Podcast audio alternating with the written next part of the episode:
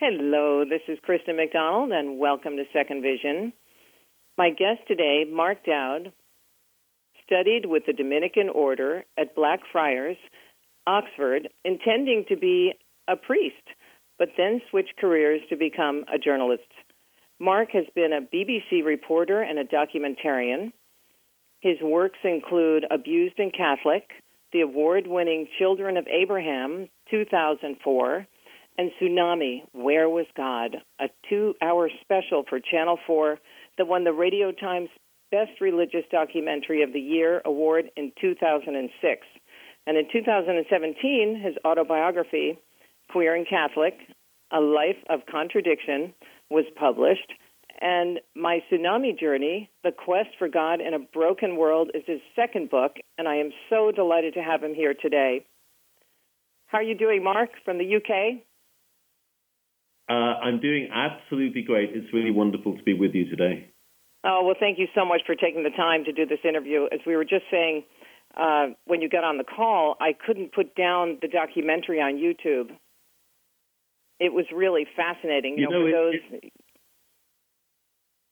yeah, it, it's um, it's amazing, isn't it, that that a documentary which lasts for 101 minutes, talking about whether God exists in uh, the worlds of natural disasters and suffering, whether people would actually stay with that. But um, it says an awful lot, I think, the fact that um, you know so many of these abstract, rather deep things are always explored best by characters, by storytelling, and by concrete situations. And I think that's exactly what uh, what unfolds in that film.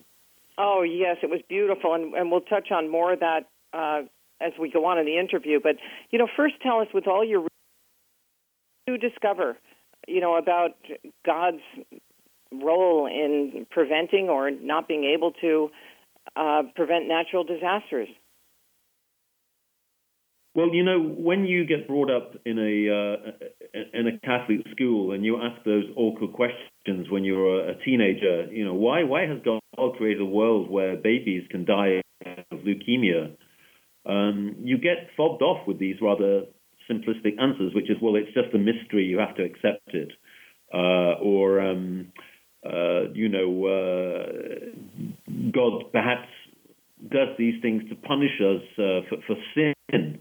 And then you scratch your head and you think, well, what has a baby done to sin when it's dying of leukemia? I mean, yes. how does that answer the question? And um, basically, you know, the, the, the, the, whole question about this book, um, The Tsunami Journey, all began with um, watching images on television with my, my parents.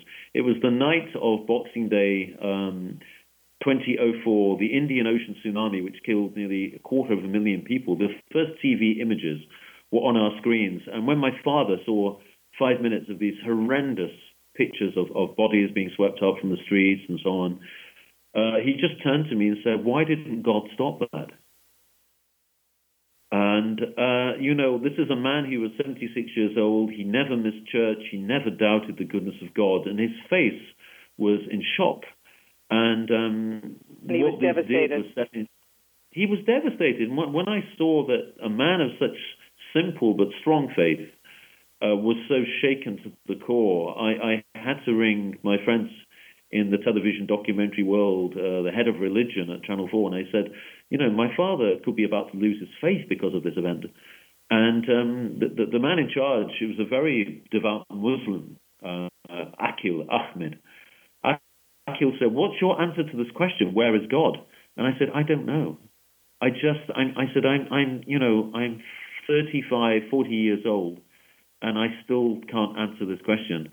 And within half an hour, he rang me back and he said, I've got you $350,000. And you're going to go out there for uh, seven or eight weeks to talk to all of these people who've suffered, and you're going to come back and try and answer the question. what a project. Oh, my goodness. if that isn't God working his magic.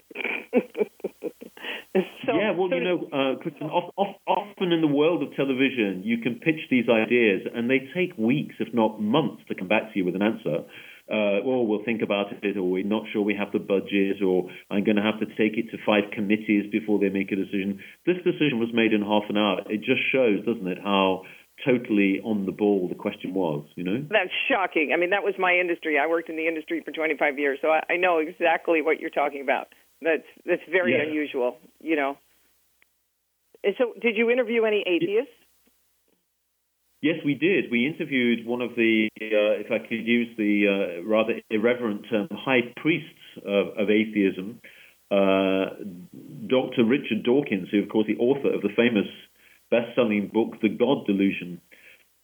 Um, Richard Dawkins has really irritated me because in the ensuing days after the tsunami, uh, he wrote what I thought was a very sarcastic letter to one of the national newspapers. He said, Oh dear, dear, 125,000 people dead already. I'm beginning to wonder what you believers think of your monstrous murdering God. Oh, Um, and so I, I, yeah, I know. I thought That's that poor was taste. capital of. Yes, poor taste, and it's sneering at people's faith when people have been absolutely. so much. They've, have- they've lost so much. Yeah, yeah. Yeah. So, Terrible. so I, I, I contacted his office. Yeah, at the University of Oxford, I contacted his office and I requested an interview. He was very keen to publish uh, this book, so he was very keen to be on TV. Um, he went to his home and I said, "Do people like you get enjoyment out of the discomfort of people like me when these things happen?" And he said, "Oh no, no, no, no. I was just raising a question." Um, but you know, at the end of the interview, he he, tur- he turned the tables on me. When, when the, we put the camera away, well, just before he left his house, he said, "Mark, can I ask you a question? You you believe in God, don't you?" I said, "I do, Richard. Yes." He said, "But why? You seem such an intelligent man." Oh, another And put said, down. "You're Oh my God. yeah, I said, you're pitting intelligence against faith. You will know that some of the cleverest scientists in the world are people who have religious faith. And he said to me, Why do you believe in God? And I said, Richard, I'll tell you why. Because in my short life so far, 40 years, um, I've met a handful of people who have that sense of the sacred, the sense of the holy about them. And they seem so transcendently touched with something beyond this world that I think it points to something beyond where we are. And instead of poo pooing and dismissing my, uh, answer, you know what he said? He just touched me on the arm and he said, Yes, yes, I think I know what you mean. well, you might have So, through so to him. much for his.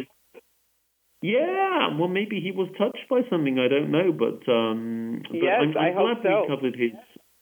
Yeah, I'm glad we covered uh, his, his his point of view because don't get me wrong, I, atheism is a perfectly intellectually respectable, rational position to hold. I can absolutely see where people may think that there is no supreme being or creator or ultimate meaning to the world. It's just that you know I've tried being an atheist a number of times in my life, and I don't have the faith to do it. You know.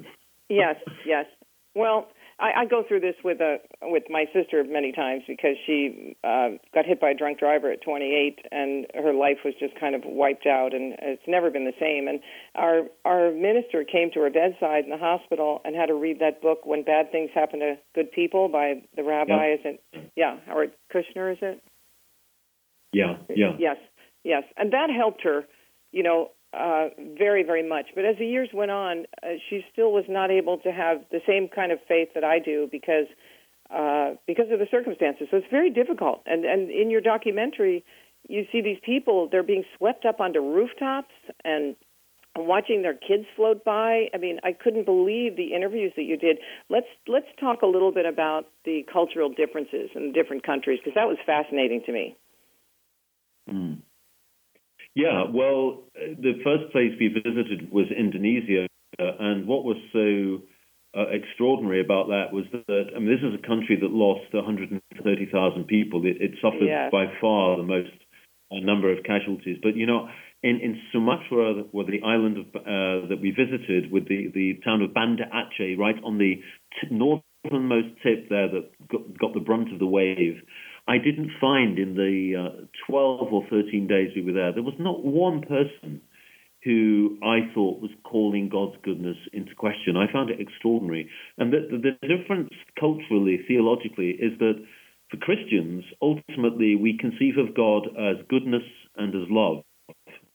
Uh, for, for Muslims, God is powerful, God is inscrutable, unknowable, and God is beyond question. Therefore, it's, it's, it's insolent and, and irreverent to say to Allah, Why did you do this? Why have you behaved in this way towards me? Because we, as small human beings on this planet, have no right to ask God of that. It's rather like the book of Job. If you remember at the end of the book of. Job, Job, yes. Job asks God, he says, Why have you done all this to me? I'm a good Mhm. man. I mean, I, I've lost my property and my my livestock, and, and, and I've got these terrible diseases, and, I'm a good man. What, what have I done to deserve it? Explain yourself. And, and God doesn't give an explanation. God says, Where were you when I created all this? Um, it, actually, the book of Job is an incredibly Islamic book of the Old Testament, I would say. Um, but uh, you know, I found that so impressive um, that their belief. But of course, we have one great big calling card and asset as Christians, which which um, the monotheistic faiths of, of Judaism and and Islam do not have, and that's the notion not God as powerful, but God as vulnerable and God as weak. Because when God enters into this world as a defenseless child and is then put to death at the age of 33, and nobody comes to rescue Jesus, nobody comes, uh, all the taunts there on the cross saying, if you are the Son of God, you know, come down and get the angels to come and rescue you. There's nothing that happens. God just embraces the suffering and takes us through it. And that's such an extraordinary um, apposite and appropriate image when you're looking at this question of suffering. Oh, definitely. But didn't you don't you find the Muslim point of view, you know, very uh, guilt trips people, you know, in, in all those interviews you were doing, they were saying, well, there's bad things that happen, you know, women go off on motorcycles with their, not their husband, and uh, this is an act of God, you know, because He knows that bad things are going on. Um, Well, this is this is utterly consistent with the Book of Job because one of the things that's really common to all of these religions and cultures is the way that really pernicious people try to make political uh, opportunistic use of other people's suffering. So we had we had the Muslims in Indonesia saying Allah killed all these promiscuous young people on the beach because they were having sexual relations outside of marriage. Well, why does he have to kill all the children as well? I mean, right, exactly. uh, and if you question it, you might get washed away too. Exactly. And then, of course, if you remember in Thailand, we had that extraordinary example of the Westboro Baptist Church in Kansas, uh, who, who, who issued a press release after the tsunami saying, praised the Lord and praised God for 25,000 dead Swedes. Oh. And it was, what? And then, of course, you look at what they were saying, and they were saying, well, Sweden has a very liberal approach to homosexuality and LGBT issues. Therefore, God sent the wave to kill the Swedes. um, and of course, and, and, and you see, poor Job, of course, Job has his so called comforters, his friends, uh, when he's suffering all of these diseases. And they say, well, you must have done something really bad, you know, uh, because uh, these things always happen to bad people. And so, you know, you're not telling the truth. What is it that you've done wrong? fact of the matter is, there is no neat equation between suffering and misfortune in this world and one's spiritual capital. We, we live in a material Thank you. world where if you're in the wrong yeah, if you're in the wrong place at the wrong time, uh, if you get the wrong genes, or you're near a tectonic plate, or you happen to be bitten by a mosquito uh, that has malaria, you, you, you may suffer consequences. But this is about nature. Uh, and the way that the model, the material world is constructed, it's not about God sending thunderbolts down all the time. You know. No, I, I had someone say, you know, because so many people have tried to define why I I got a genetic disorder that that caused me to go blind, you know, almost almost totally blind. And I remember someone said to me once, "Well, you you probably with this was her religion. She probably poisoned the princess in a former life. You could have done something like that." And I said, "Oh, and you didn't." I mean, people come up with the most bizarre notions to make sense out of tragedy. And that, again, is a common uh, perception that we made in the making of this film that human beings seem to find this need to systematize uh, suffering under some great big umbrella concept, whether it's Yeah. divine punishment, sin, or it's karma. Do you remember the example in the film of um, of the uh, that lovely uh, woman? Uh, Walapa in, in Thailand, she said, "My two daughters probably died because they did something dreadful in a previous life." Yes, I And- saw that. It- It's like what? I Oh, mean, uh, I mean, so God- sad. God- what about what about what about under reincarnation? The poor child that inherits the soul of Pol Pot or Hitler. Yes. Um, Yes. I mean, there, where's the just where's the justice in that? There isn't any. Um, and and the other, you know, we we've been given so many of these poor explanations. My favourite, of course, is it's all Adam and Eve's fault. Um, oh yeah, So that apple. Well, the bad know, apple. Yeah, the bad apple. It, listen, that, that was a very powerful. It's a very powerful story, Genesis, and I absolutely believe there's truth in it with a big T. But it is Mhm. not the truth that says we lived in a world free of death and disease and and and cancers and earthquakes, and suddenly two people messed it all up, and there was suddenly there were thistles growing in the garden, and everything went wrong. Because the fact of the matter is, and disease uh, in evolution predates the existence of human beings. They were around long before we appeared on the planet. In fact, if it wasn't for evolution, if it wasn't for this process, we wouldn't be here. The, the No. very creative process that allows human life to exist is built into a process of death and destruction and recreation. You know? Yes, the natural disasters. But you know, it's hard to. You wake up thinking about Ukraine, and you wonder how are those people coping. You know, what's when it comes to genocide. You know, I mean, those are man-made things, uh, man-caused things. You know, but uh, it's very hard to have faith. You know, when when your country's being destructed and people you love Yeah. are being killed. You know. But also, I wouldn't mind betting that in the years to come, when hopefully all this is over, there will be testaments from people who are in that steelworks in Mariupol, uh, in the south of the country, and, and other parts who will say, if it wasn't for my faith, I would not have kept going. It was the last thing I was holding on to. I agree. Uh, I, I thought agree. of my, you know, it's it's because, you know, if you you need that ultimate sense of transcendence, and if I had um, a crucifix in my hand and saw the image of that crucified God and what that um, person did 2,000 years ago and went through, that could possibly get me through every day because I would think, you've been here too, and you were telling me that after three days, this is not the end of the story, then I have to keep going, you know? Yes, yes. I, I remember doing uh, workshops for Junior League of America for homeless people, and uh, throughout all the interviews that I had with those people who were now getting housing and they were off the streets, they said it was their faith. It was a faith in something that got them off the bench, you know, to get to get out and get help. And it, it, repeatedly, I said, "Well, what got you here tonight?" And they had been people who had just lost their jobs or become homeless or had a drug addiction, and each and every one of them had some sort of faith in a higher power. Yeah, yeah. And um, perhaps the most spectacular example of that in, in Indonesia was that extraordinary man, Fadil. If you remember, he lost all of his family. Oh, Uh, he- 19 you know, members, the pre- wasn't it? Something like that. 19 members. They, were all they were all celebrating his brother's wedding. They were all partying, and then Unbelievable. and they said this wave is coming, the wave is coming, and then he tried to get them all into this vehicle and, and to drive away to escape the incoming water, and um, he got washed into a mosque, and uh, he unimaginable. took me back to the mosque. Yeah, yeah, and then when he when the waters receded, he came back to the vehicle and found both his mother and a couple of his um, young nephews and nieces dead in the vehicle, and you know I said to him is your faith weaker or stronger now after all that you've been through? And he said, oh, stronger. He said, because God is all I have left in my life. And I said, well, why, why, does, why does God let these things happen? And he shrugged his shoulders and said, I don't know, but maybe God had decided that now was the time for these people to be called back to him.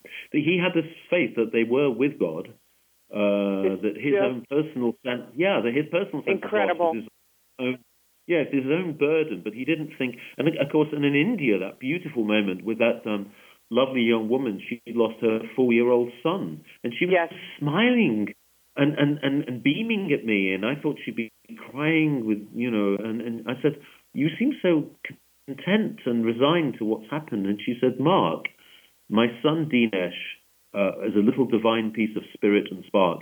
God has gone back to God. Uh, uh-huh. what an extraordinary, extraordinary. Yeah, yeah. The yeah, strength, you know, you know. Yeah, it's it's humbling meeting people like this, and it's of course I realized.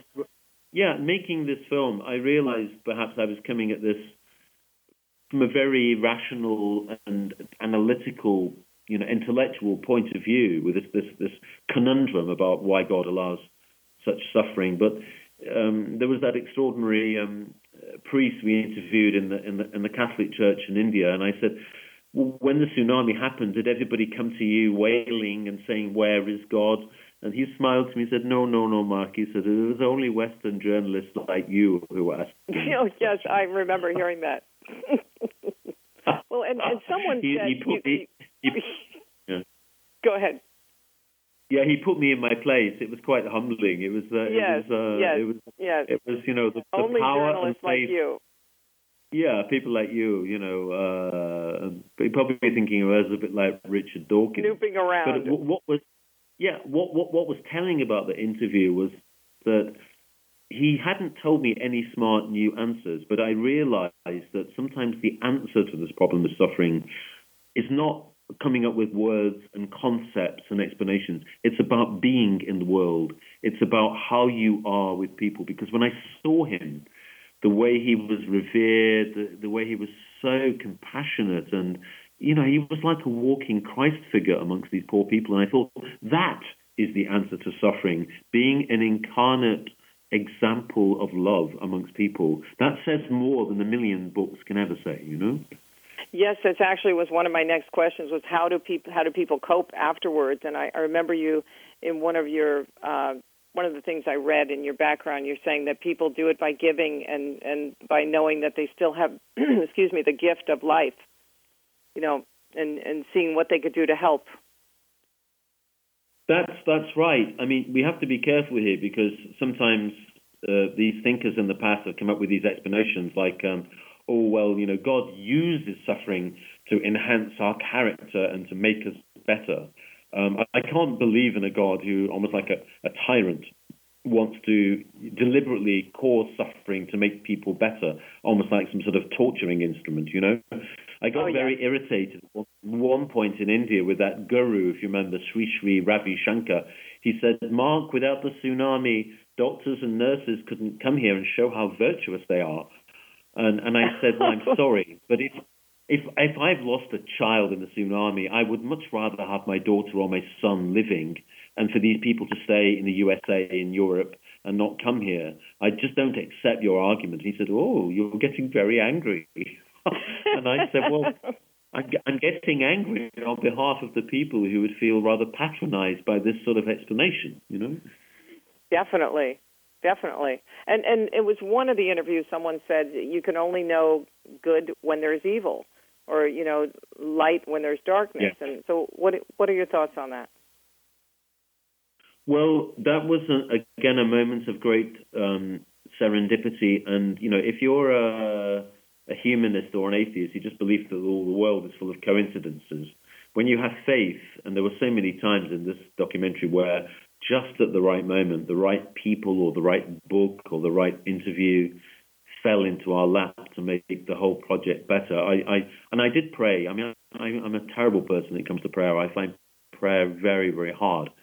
Uh, but I, a number of times, just had to resign myself and say, "This film is about you. Um, make make it a good film and, and make it, you know." this is all about you. That's cute. Yeah, it is. It's so because basically the film is called Tsunami. Where was God? And it's over to you. And you know, um, when we got back from this um, extraordinary tour of the Indian Ocean, we've been out there for about eight or nine weeks we came back and I said to one of my program team, you know, we've met extraordinary people. Uh, we've we've got some amazing footage. It's going to be a, a, film, but I still don't feel really any nearer to the answer to the question. To be honest, um, we've met remarkable people, but but I can't just end the film and say, well, you either survive or you don't, and it's a question of faith. Good night, because that's just too glib. It's too simple, yeah. you know. Yeah. And would you believe it? The next day, one of my uh, producer colleagues, uh, he was googling away on on um, his, his laptop, and he said, "Mark, come here, look at this. I can't believe it." And I went over to his laptop, and there was a link that said the Vatican Observatory to sponsor a week long conference on God and natural disasters. And oh, said, if that not incredible. I mean, it was like the next day, you know, and and and um, I said, but but then we looked at the cast list of the people who were going, and there was a, a physicist and these biologists and these theologians, and and it was happening. I didn't even know the Vatican had an observatory, you know, um, in the Rome. angels were uh, listening. Yeah, and we rang up the Jesuit uh, community who ran the observatory, and I said, Father Coyne, um, it's Mark Dowd here from uh, from Channel 4 UK. He said, Oh, are you a journalist? I said, I'm sorry. I'm so sorry. I said, but I used to be a Dominican friar, but you're a Jesuit, and we're traditionally enemies in the church. I don't know whether I'm doing myself any favors here. Uh, and he said, Mark, why, why are you ringing? And I said, I want to film at this conference. And I explained where we'd been. And he said, Mark, it sounds like our conference is an answer to your prayers. And, uh, and you know, it really was because what we unveiled in, in that conference, or what the people there showed us, was this much more subtle and intriguing explanation that basically in the natural world, all positives and negatives are so intertwined. Um, you think that tectonic plates are just murderous aspects of the Earth's crust, and then somebody sits there and says, no, they force land above water necessary for human life. They renew mm-hmm. the crust of the Earth because they regenerate the, the, the ores and the minerals. Um, without tectonic plates, the surface of the world would just be a swamp. We'd all be frogs and amphibians, you know. Mm-hmm. Um, and then you look at you look at a mosquito and you think, well, what is the purpose in God's world of a mosquito. Actually, very little of what the mosquito does is cause malaria. They are arch pollinators. They play a huge role in the food chain.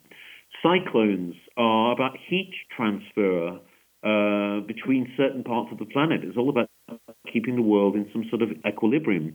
Even cancers, which you'd say, how would you explain the world of cancer?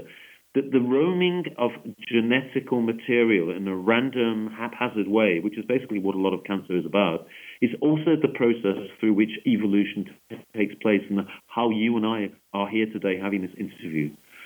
Um, they're, they're because of cancer, so you said?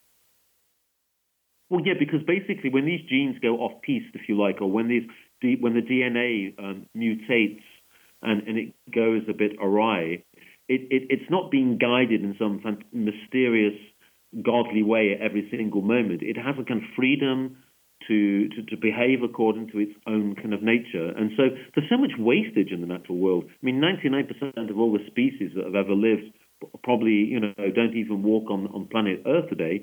And yet here we are, human beings with intelligence, morals, and ethics, having this, you know, fascinating conversation. Um, the big question that we boiled it down to in the end was why has God created at all if you can't separate one from the other? And that ultimately is, is the really big question, I think, you know? Oh, that's fascinating. Very fascinating. And so tell us about the, the vast difference between the East and the West, you know, with their philosophies. I think that certainly in the and West. how they deal with disaster. Yeah, I think in the West we're cursed with a sort of over analytical, over rational approach to things sometimes. Uh, I think in the East there's much more a sense of the unity of all forces and and um, pressures in the world. There's a really good example of that. The, uh, in India, we visited a number of temples, uh, and one of them was dedicated to Shiva. Um, and um, there's this image, I think, that probably many of your listeners will know about the, the, the God with all the sort of different limbs all doing this dance. It looks like this God has sort of seven or eight uh, hands and legs, one extraordinary um, creation. And I said to one of the uh, Indian philosophers, what's this dance called? He said, it's called the Tandava. And I said, and, and, and what's the moral of this dance? He said that Shiva is both the god of creation and the god of destruction, but they're not two separate gods. We don't have different gods for creation and destruction. They're all bound in together. That life is a unity of all of these forces. So um, he said, I think I know enough about your Christian Gospels. You have one very interesting example of this. Uh, I think Jesus says, unless a grain of seed die and fall into the ground, you cannot have regeneration and new life. He said, life and death are absolutely, totally dependent on one another. Uh, absolutely. And this this came this kept coming up from uh, everywhere we went uh, in, in, in, in, the East. This, this acceptance that um, it is all part of this great big cosmic process that you, as a tiny little ant on the surface of the earth, are just part of. And it, it gives you perspective because instead of saying when something terrible happens, why me? Why, God, have you done this to me?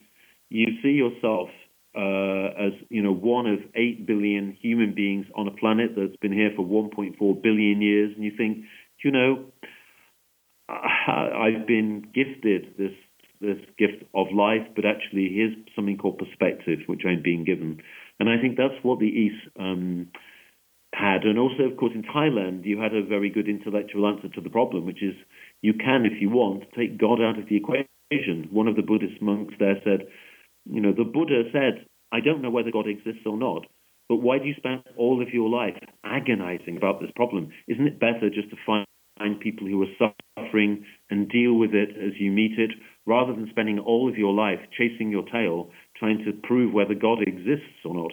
And, you know, I walked away from that interview and thought, hmm, probably has a point. There's a lot of truth to that.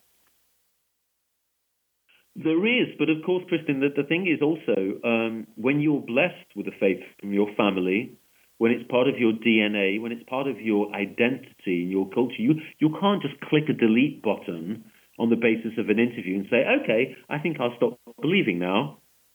no, no. But if your uh, family's uh, wiped away, it's it's certainly easy to, to push a delete button. Oh yeah, and of course, what what I often felt in these interviews was here's me, you know, I've got um, my parents at home, I've got two brothers, I have a whole gang of great friends, and I'm blessed with a great job. I'm asking all these pertinent, pressing questions of these people who've lost everything. What would it be like if that was me? Would, would my own faith really, really survive the test of being in this cauldron, this fire of of of test, uh, or would I would I crumple? And of course I don't know the answer to that until it happens. You know. No, none um, of us um, know. Absolutely. No. And, and you visited no, this 20 years later. Why was that? It's because I've never stopped thinking about it, and and um, I, I, wrote a, a, first book which was very successful and very well received, and then a publisher contacted me a couple of years ago and said, "Mark, you know, do you think you have a second book in you?" And I said, um, well, I said, you know, have a look at this documentary I made. I've often thought this journey I did uh, that lasted two months with all of the questions about God um, would make a fascinating book. And of course, they looked at the film and said, oh, we want this. This this really lends. So people love travel diaries. People love stories of journeys and discovery. And, and also the question you raise is such a pressing one because you know, what we made clear at the beginning of this book uh, is that this book is neither for convinced atheists and it's not for very evangelical Christians who believe in the literal biblical truth that, and, and, that God does not have a case to answer for. If, if people have those beliefs, that's fine. I respect them, but they probably don't need a book like this. This book is for two groups of people uh, troubled believers, of who I very much call myself one, uh, hmm. and, and agnostics. Agnostics, people who really do want to come to faith, but just find this question of God's goodness in a world of suffering just too difficult a Rubicon to cross. And uh, that's that's that's why we wrote it, and that's why I, I I went into print for the second time. I can't wait to read it. Is it on Audible? Uh, that's a great question because um, I've been asked that so many times in the last week. So I called my agent last week, uh, the lovely Bill Goodall, and Bill got me an Audible contract uh, for the first book we did, Queer and Catholic. Um, and um, I said to Bill, I said, Bill, this is a travel diary. It really lends itself to uh, to. He said, leave it with me. I know just the person to call. So I'm fingers crossed. I'm extremely confident that uh, within uh, within weeks and months we're going to get this out there because for, for people like yourself, Kristen, and lots of others, I have lots of uh, friends in the UK who are visually impaired. Um, some of them have used uh, these wonderful pieces of technology uh, and, and got Kindle uh, up. It's already available on Kindle, but you, of oh, course, as you good. know yourself. Yes, yes. Yeah, that's once good. you get but... the Kindle version, you, you you get these voice recognition technologies. And uh, yes. one of my friends, Alex, the other day said, I've got your book on Kindle now. Am I going to make you an American, a Canadian, or an Irishman? or, or, even oh, a woman? God. I said, well, I don't know. Because you get a choice of all these voices, don't you? Don't believe me. I tell people it's not the vision loss that caused me to go crazy. It's all the voices in my house. You know, I have like a different when I have Alexa in the bedroom. I have a voiceover on my phone. I have a different guy on the computer. so, but you should narrate the Audible book because you have such a wonderful presence and voice. You know. But let's tell our, our listeners yeah, about your website and about how to find the, the YouTube documentary and your book. Yeah. So the the, the website is very simple. It's www.markdowd, that's eight letters, M-A-R-K-D-O-W-D dot UK, UK for the United Kingdom. And uh, if you go onto YouTube, the title of the documentary is called Tsunami, Where Was God? Uh, it's, it's in three parts.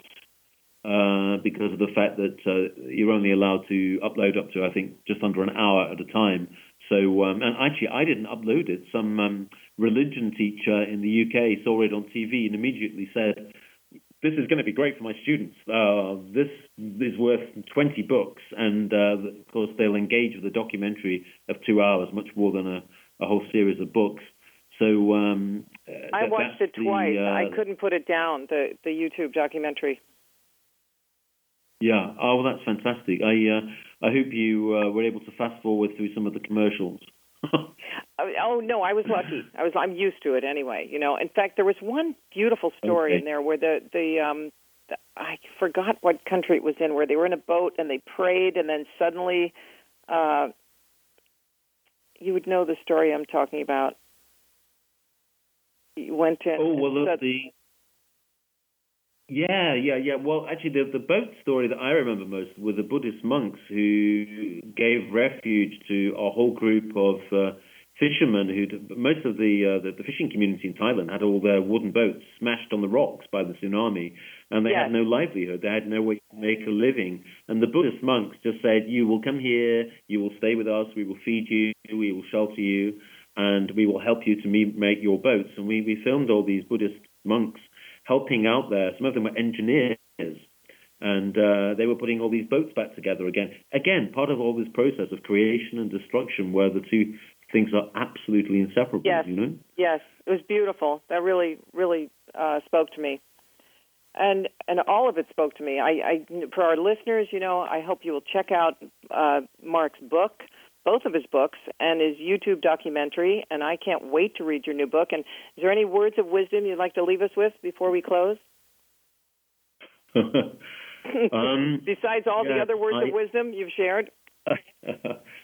um, I, I think there's a moment very close to the end of the book where there's a beautiful quotation from uh, uh, an Anglican, a Church of England, Episcopalian uh, scientist who wrote it in the 1960s. His name was Austin Farrer. He, he knew an awful lot about physics and the workings of the world.